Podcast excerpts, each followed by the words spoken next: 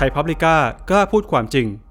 ไทยพับลิก้าพอดแคสต์สนับสนุนโดย Exim Bank ธนาคารเพื่อการส่งออกและนำเข้าแห่งประเทศไทย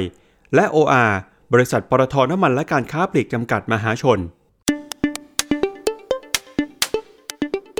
สวัสดีครับ นี่คือรายการข่าวเจาะพอดแคสต์ข่าวเชิงสืบสวนสอบสวน โดยสำนักข่าวออนไลน์ไทยพับลิก้ากับผมจิรติขันติพโลครับ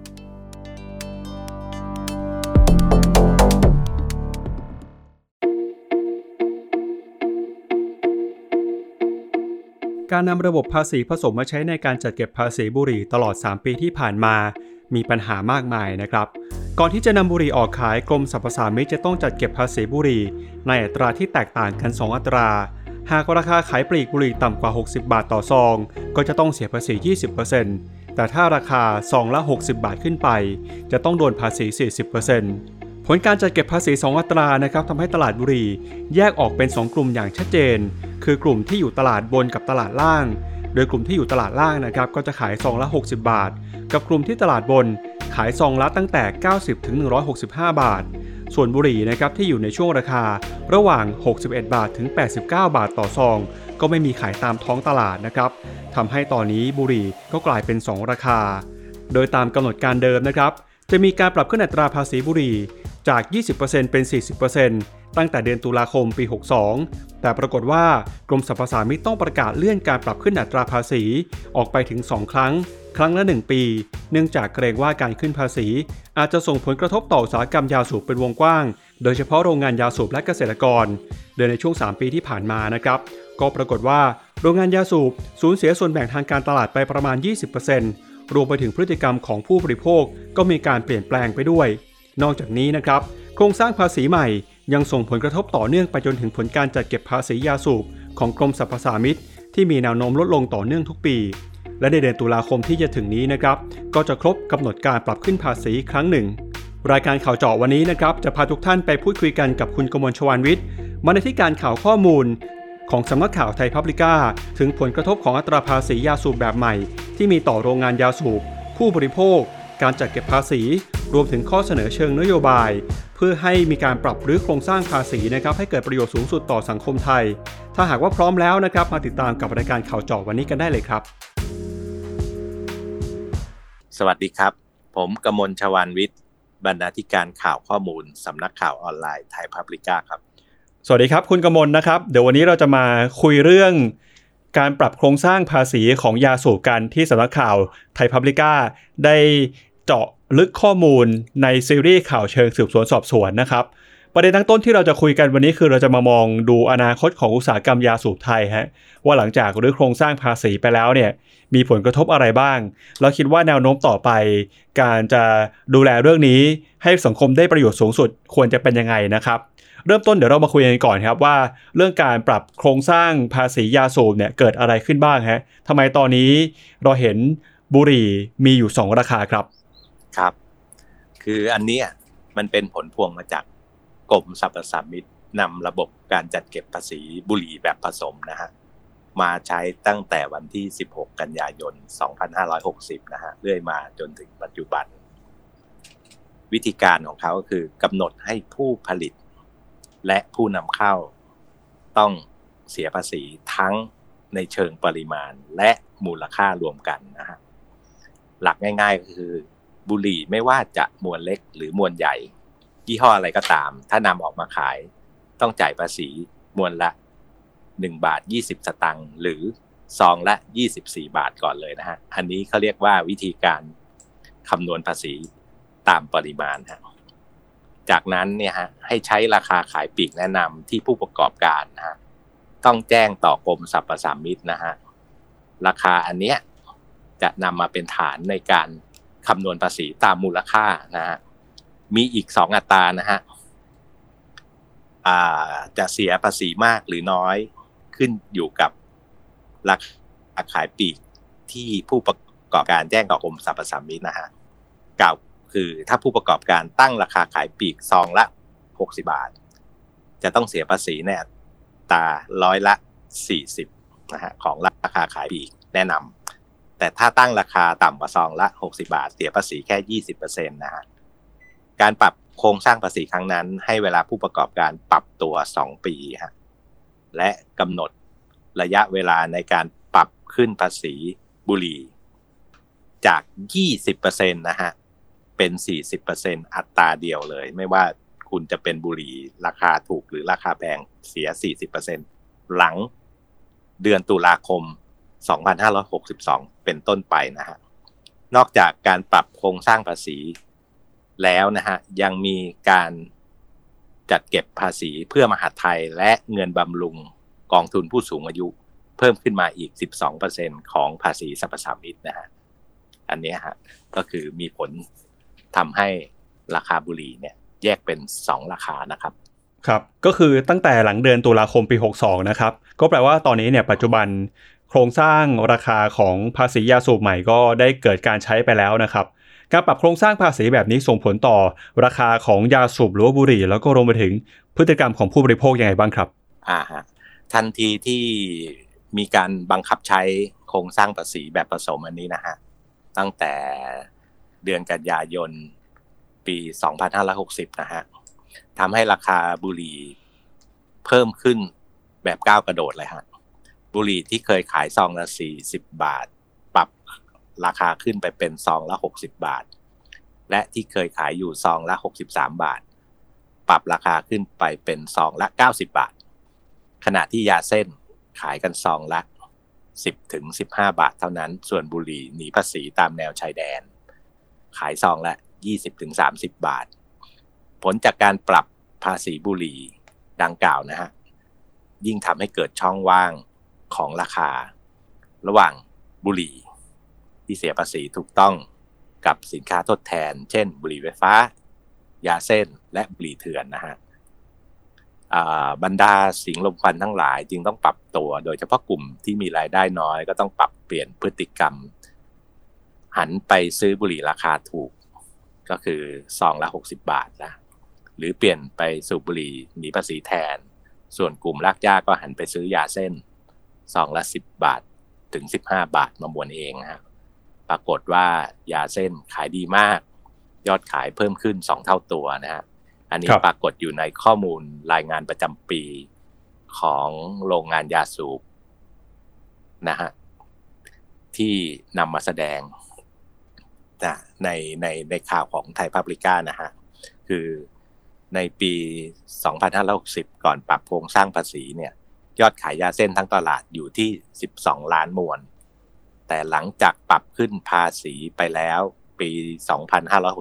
2561 ยอดขายเพิ่มขึ้นเป็น 26 ล้านมวนนะฮะ นอกจากนี้ยังมีกลุ่มผู้สูบบุหรี่ที่รักสุขภาพจำนวนหนึ่ง เปลี่ยนไปสูบบุหรี่ไฟฟ้า เพราะเชื่อว่าปลอดภัยกว่าบุหรี่ที่ผลิตจากใบยาสูบนะฮะจากภาพที่เรานำมาแสดงไว้ใน ข่าวนี้อยู่ในเว็บไซต์ทาริก้านะฮะตลาดบุหรี่ในปัจจุบันจึงแยกเป็น 2 ตลาดอย่างชัดเจน คือกลุ่มตลาดบนขายกันซองละไม่ต่ำกว่า 90 บาท ส่วนกลุ่มบุหรี่ตลาดล่างตั้งราคาขายปีก ไม่เกิน 60 บาทต่อซองนะปัจจุบันไม่มีบุหรี่ราคา 61 บาทถึง 89 บาทต่อซอง วางขายตามท้องตลาดนะฮะเปรียบเทียบกับในอดีต มีขายกันตั้งแต่ซองละ 63 ถึง 87 บาท สาเหตุที่ทำให้ผู้ประกอบการไม่สามารถตั้งราคาขายระหว่าง 60 ถึง 90 บาทได้ น่าจะเป็นผลมาจากนโยบายภาษี ทั้งโรงงานยาสูบ และผู้นำเข้าบุหรี่จากต่างประเทศหันมาตั้งราคาสินค้าขายแข่งกันที่ซองละ 60 บาท เพื่อจะได้เสียภาษีที่อัตรา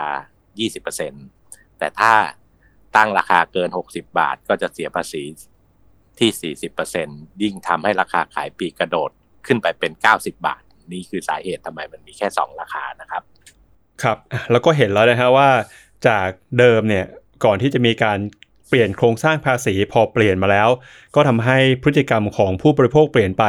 คนที่มีรายได้น้อยนะครับก็ไปหันสูบบุหรี่ที่มีราคาถูก หรือว่ายาเส้นกันมากขึ้น กลายเป็นว่ายาเส้นเนี่ย ขายยอดขายโตถึง 2 เท่าเลยนะครับ ทีนี้มาดูที่จำนวนคนที่สูบบุหรี่เลยฮะว่าพอเปลี่ยนโครงสร้างภาษีแล้วเนี่ยเรื่องของจำนวนคนที่ส่งผลมาจากพฤติกรรมเนี่ยเปลี่ยนแปลงไปยังไงบ้างครับ คือบรรดาสิงอมควันทั้งหลายเนี่ยฮะมันมีประมาณ 10.7 ล้านคนนะฮะต้องปรับตัวหันมาสูบบุหรี่ราคาถูกซองละ60 บาท ส่งผลให้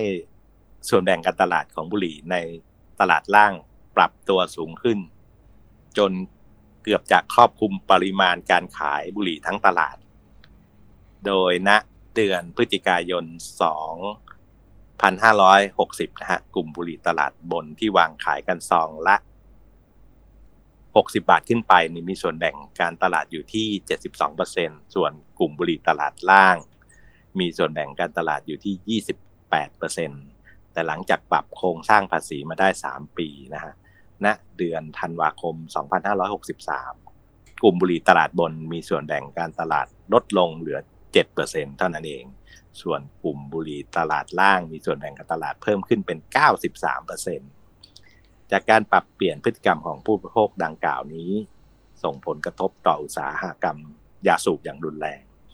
จนทำให้กระทรวงการคลังต้องเสนอคอรมอ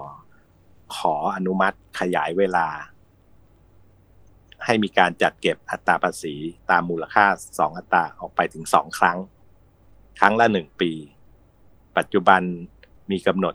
เก็บภาษีบุหรี่ตามมูลค่าอัตราเดียวที่ 40%ในเดือนตุลาคม 2564 ปรับขึ้นภาษีบุหรี่ ราคาถูกจากอัตรา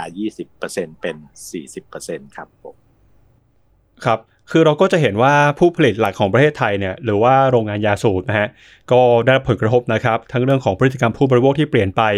ยอดขายที่เปลี่ยนไปด้วยนะครับผลกระทบที่ต่อโรงงานยาสูบเราเห็นมีมากขนาดไหนฮะคิดเป็นจำนวนเงินเท่าไหร่ หรือว่าโรงงานยาสูบมีการปรับตัวยังไงบ้างครับ คืออันเนี้ยส่งผลกระทบต่ออุตสาหกรรมยาสูบตลอดทั้งห่วงโซ่อุปทานฮะและยังมีผลต่อเนื่องมาจนถึงปัจจุบันนะฮะเริ่มจาก โรงงานยาสูบหลังปรับโครงสร้างภาษีบุหรี่มาได้ไม่นานก็ต้องสูญเสียส่วนแบ่งการตลาดให้กับบุหรี่ต่างประเทศ จากเดิมครองส่วนแบ่งการตลาดที่ 80%ลดเหลือ 60%ทำให้รายได้จากยอดขายและกำไรของโรงงานยาสูบลดลง เป็นจำนวนมากนะฮะก่อนปรับโครงสร้างภาษีปี 2560 โรงงานยาสูบมีรายได้ 68,000 176 ล้านบาทกำไรสุทธิ 9,343 ล้านบาท ส่งผล ส่งรายได้ให้กับกระทรวงการคลังนะฮะไม่นับรวมภาษีต่างๆนะฮะ5,173 ล้านบาท แต่หลังจากปรับโครงสร้างภาษีเมื่อปี 2561 เป็นต้นมา โรงงานยาสูบมีรายได้รวม 51,566 ล้านบาท กำไรสุทธิเหลือแค่ 843 ล้านบาท ส่งรายได้เข้าคลัง 50 ล้าน เฉพาะปีแรกปีเดียวนะฮะรายได้ของโรงงานยาสูบลดลงไป 16,610 ล้านบาทกำไรสุทธิลดลงไป 8,500 ล้านบาท เงินรายได้ที่ต้องนำส่งครับลดลงไป 5,123 ล้านบาท อันนี้คือผลกระทบต่อรายได้ของโรงงานยาสูบและรายได้ที่ต้องนำส่งรัฐบาลก็คือกระทรวงคลังนะฮะ ครับนะฮะจากการที่รายได้ของยาสูบลดลงอย่างต่อเนื่องนะฮะทำให้โรงงานยาสูบต้องปรับลดค่าใช้จ่ายลงเช่นกันนะฮะทั้งนี้เพื่อความอยู่รอดนะฮะแต่ถ้าเข้าไปดูรายจ่ายหลักๆ ของโรงงานยาสูบนะฮะประมาณ 80-90%เนี่ยฮะเป็นรายจ่ายด้านภาษี เงินบำรุงกองทุนต่างๆ ซึ่งโรงงานยาสูบมีหน้าที่นำส่งตามกฎหมาย ไม่สามารถตัดถอนได้นะครับ ดังนั้นทางโรงงานยาสูบ จึงต้องไปลดต้นทุนตัวอื่นก็คือ ปรับลดโควต้ารับซื้อใบยาสูบจากเกษตรกรลง 50%ต่อเนื่องมาเป็นระยะเวลา 3 ปีติดต่อกัน อันนี้คือผลกระทบต่อเกษตรกรผู้ปลูกใบยาสูบนะครับ ทั้งนี้ยังไม่นับรวมผลกระทบจากการปรับอัตราภาษีกลุ่มบุหรี่ตลาดล่างจาก 20%เป็น 40%ที่กำลังจะมีผลบังคับใช้ในเดือน ตุลาคม 2564 นะฮะ ซึ่งจะส่งผลทำให้บุรีกลุ่มตลาดล่างที่ครองส่วนแบ่งการตลาดทั้งหมด ปรับราคาสูงขึ้นแบบก้าวกระโดด ยิ่งเป็นการผลักดันให้ผู้สูบบุหรี่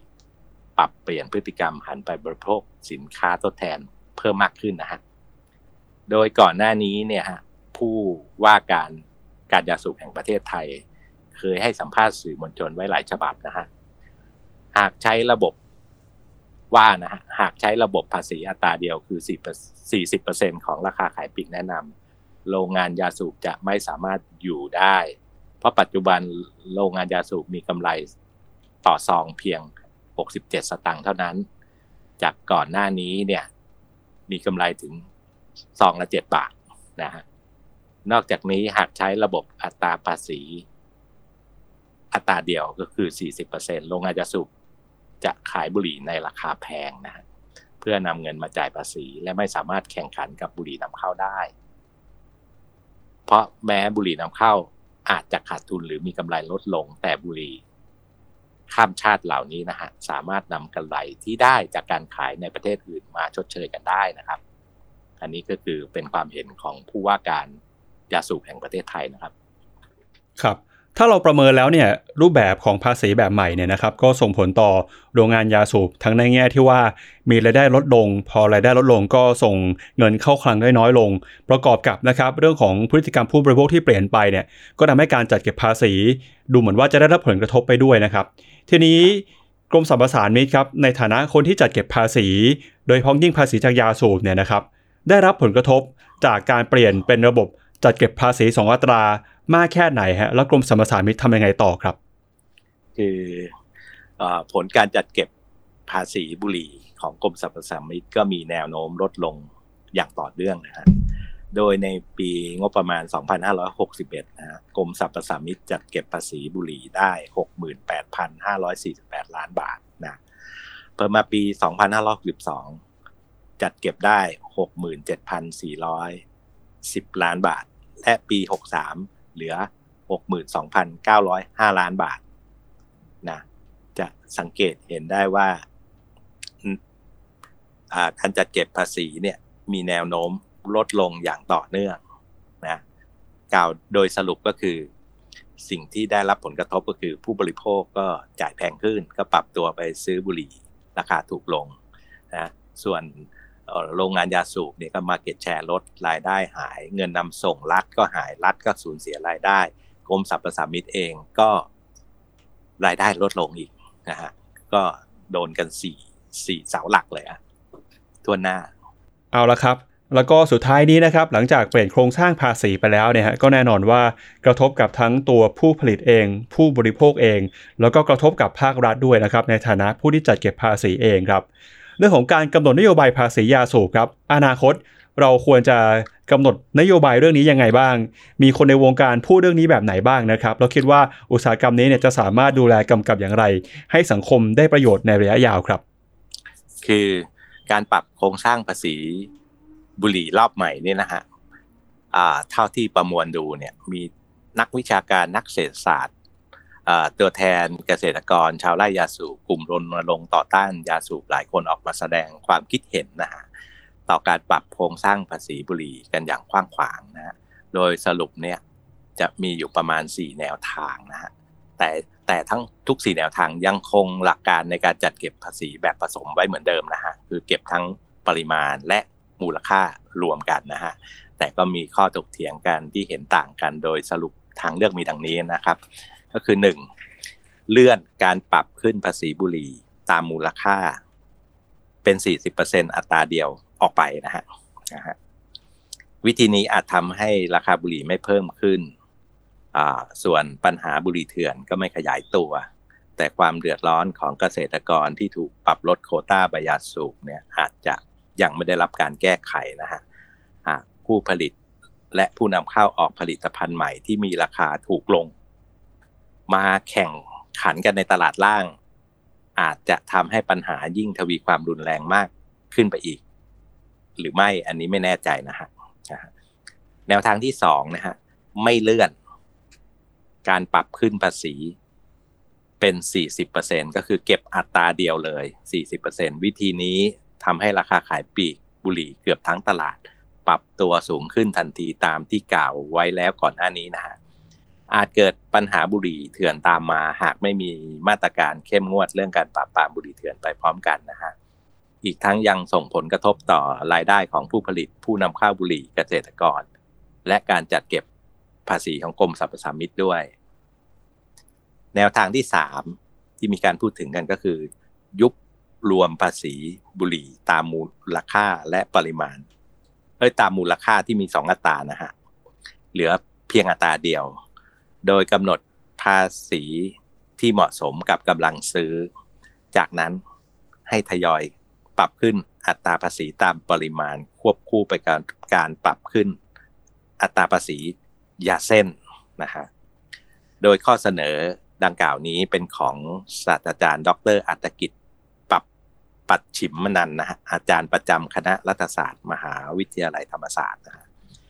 เคยให้สัมภาษณ์สื่อมวลชนไว้ก่อนหน้านี้น่าจะเป็นทางออกที่ดีนะฮะ โดยดรอัตกิจกล่าวถึงหลักการกำหนดนโยบายภาษียาสูบที่ดีนะฮะ ตามข้อเสนอขององค์การอนามัยโลก และธนาคารโลกนะฮะ ทั้งหมดจะมีอยู่ 4 ข้อหลักๆ ก็คือ 1. ควรใช้ภาษีอัตราเดียวนะฮะส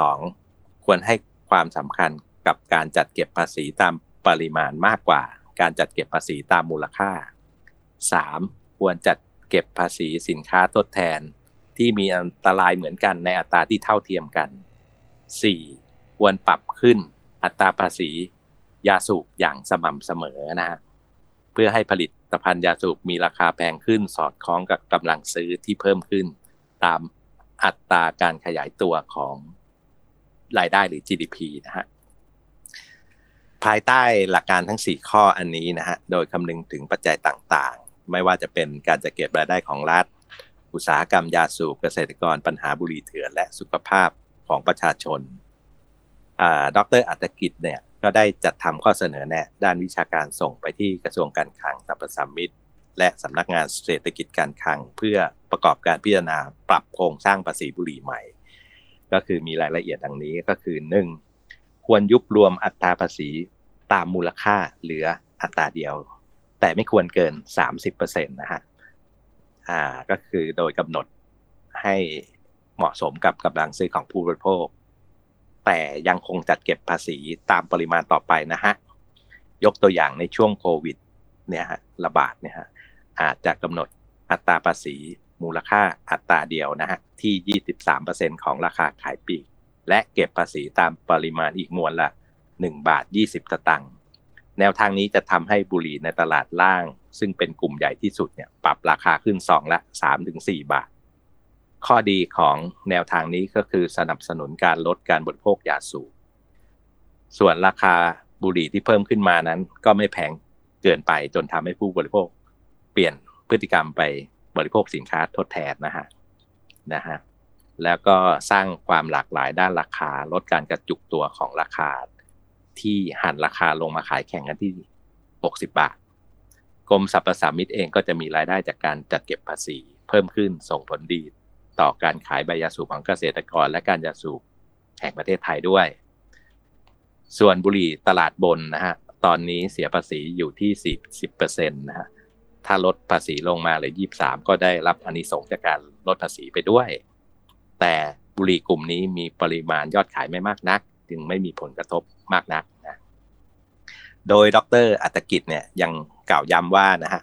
ตัวเลขอัตราภาษีบุหรี่ที่เสนอ 23%ของราคาขายปลีกอัตราเดียวนี่นะฮะเป็นเพียงตัวอย่างเท่านั้นนะฮะที่หยิบยกมาแสดงให้เห็นภาพ ไม่ได้หมายความว่ากระทรวงการคลังกรมสรรพสามิตต้องทำตามข้อเสนอดังกล่าวนี้นะฮะครับการกำหนดอัตราภาษีก็เป็นหน้าที่ของกระทรวงการคลังนะฮะ อันที่สองนะฮะเพื่อหลังจากยุบรวมภาษีตามมูลค่า หรืออัตราเดียว ในอัตราที่เหมาะสมแล้วนะฮะอันที่สองก็คือ ปรับขึ้นอัตราภาษีตามปริมาณ หลังจากรวมภาษีมูลค่าอัตราเดียวเรียบร้อยแล้ว ให้กระทรวงการคลังพิจารณาปรับขึ้นไป เพื่อเพิ่มสัดส่วนภาษีตามปริมาณ ต่อภาระภาษีตามข้อแนะนำขององค์การอนามัยโลกและธนาคารโลกนะครับ แนวทางที่ 3 ก็คือทยอยปรับขึ้นภาษียาเส้น ควบคู่ไปกับการปรับขึ้นภาษีบุหรี่ตามที่กล่าวมา 2 ข้อนั้น เพื่อลดช่องว่างทางภาษีระหว่างบุหรี่กับยาเส้นมวลเอง ซึ่งปัจจุบันเนี่ยมีความแตกต่างกันถึง 17 เท่า จากผลการศึกษานโยบายภาษียาเส้นของดรอัตกิจนะฮะที่ได้รับทุนจากศูนย์วิจัยและจัดการความรู้เพื่อควบคุม ยาสูบนะฮะพบว่าหากมีการปรับภาษีบุหรี่ขึ้น 1%ควรปรับภาษียาเส้นอย่างน้อย 15.3%ไปพร้อมกัน ทั้งนี้เพื่อลดพฤติกรรมการบริโภคสินค้าทดแทน และสามารถควบคุมการบริโภคยาสูบได้อย่างมีประสิทธิภาพทำให้รัฐมีรายได้เพิ่มขึ้นตามมาด้วย ครับ ข้อเสนอสุดท้ายนะฮะกำหนด แผนการปรับขึ้นอัตราภาษีบุหรี่และยาเส้นในระยะยาวอย่างเป็นขั้นตอนนะฮะ โดยหาจุดสมดุลระหว่าง นโยบายด้านสุขภาพผลกระทบที่เกิดขึ้นต่ออุตสาหกรรมยาสูบ ไม่ควรเพิ่มภาระภาษีอย่างรวดเร็วเกินไป และทยอยปรับขึ้นอัตราภาษีให้เหมาะสมกับกำลังซื้อของผู้บริโภค และภาวะเศรษฐกิจนะฮะโดย ประกาศแผนภาษีระยะยาวนะฮะเป็นการล่วงหน้านะฮะเพื่อให้เกษตรกรผู้ปลูกใบยาสูบทราบ และมีระยะเวลาเพียงพอในการปรับตัวเปลี่ยนไปปลูกพืชทดแทนอย่างอื่น หรือเปลี่ยนอาชีพอย่างจริงจังเลยครับ อันนี้ก็คือเป็นภาพรวมของโครงสร้างภาษีบุหรี่และที่มีผลกระทบต่อตลาดในปัจจุบันที่กล่าวมาทั้งหมดเนี่ยฮะได้เลยครับ วันนี้ขอบคุณคุณกมลมากเลยนะครับ ขอบคุณครับ สวัสดีครับ การจัดเก็บภาษียาสูบ 2 อัตรานะครับ ได้ส่งผลกระทบต่อห่วงโซ่ของอุตสาหกรรมยาสูบอย่างหลีกเลี่ยงไม่ได้ ไม่ว่าจะเป็นโรงงานยาสูบ เกษตรกร พฤติกรรมของผู้บริโภค รวมถึงกลไกตลาดด้วย นอกจากนี้การกำหนดนโยบายใหม่ ก็ยังส่งผลกระทบต่อการจัดเก็บรายได้ของกรมสรรพสามิตอีกด้วยครับข้อเสนอที่เราได้พูดคุยกันในวันนี้นะครับก็คือการกำหนดแผนการปรับขึ้นอัตราภาษีในระยะยาวอย่างเป็นขั้นเป็นตอน หาจุดสมดุลระหว่างนโยบายด้านสุขภาพ และผลกระทบนะครับต่ออุตสาหกรรม ภาครัฐควรจะทยอยปรับขึ้นอัตราภาษีใหม่ ให้เหมาะสมกับกำลังซื้อของผู้บริโภค แล้วก็ภาวะเศรษฐกิจด้วย โดยประกาศแผนภาษีในระยะยาว เพื่อให้เกษตรกรผู้ปลูกใบยาสูบทราบล่วงหน้า และมีระยะเวลาเพียงพอที่จะปรับตัว ไปปลูกเพืชทดแทนอื่น ๆ หรือปรับเปลี่ยนอาชีพอย่างจริงจังคุณผู้ฟังสามารถเข้าไปอ่านข้อมูลเพิ่มเติม เรื่องโครงสร้างภาษียาสูบได้ ในซีรีส์ข่าวเชิงสืบสวนสอบสวน ของสำนักข่าวออนไลน์ไทยพับลิก้าในชื่อซีรีส์หรือโครงสร้างภาษียาสูบ ตอนที่ 1 สำรวจตลาดบุหรี่เมืองไทยทำไมมีแค่ 2 ราคา ตอนที่ 2 3 ปีภาษีบุหรี่ 2 อัตรา ใครกระทบบ้าง และตอนที่3แนะทางรอดยาสูบจากต้นน้ำถึงปลายน้ำ และเพื่อไม่ให้พลาดการติดต่อนะครับ อย่าลืมไปกดติดตามช่องทางการออกอากาศของเรา ได้ที่เว็บไซต์ไทยพับลิก้า Facebook YouTube Apple Podcast Spotify และ SoundCloud และนี่คือทั้งหมดของรายการข่าวจากพอดแคสต์โดยสำนักข่าวออนไลน์ไทยพับลิก้าวันนี้ผมจิรติคันติพะโลลาไปก่อน สวัสดีครับ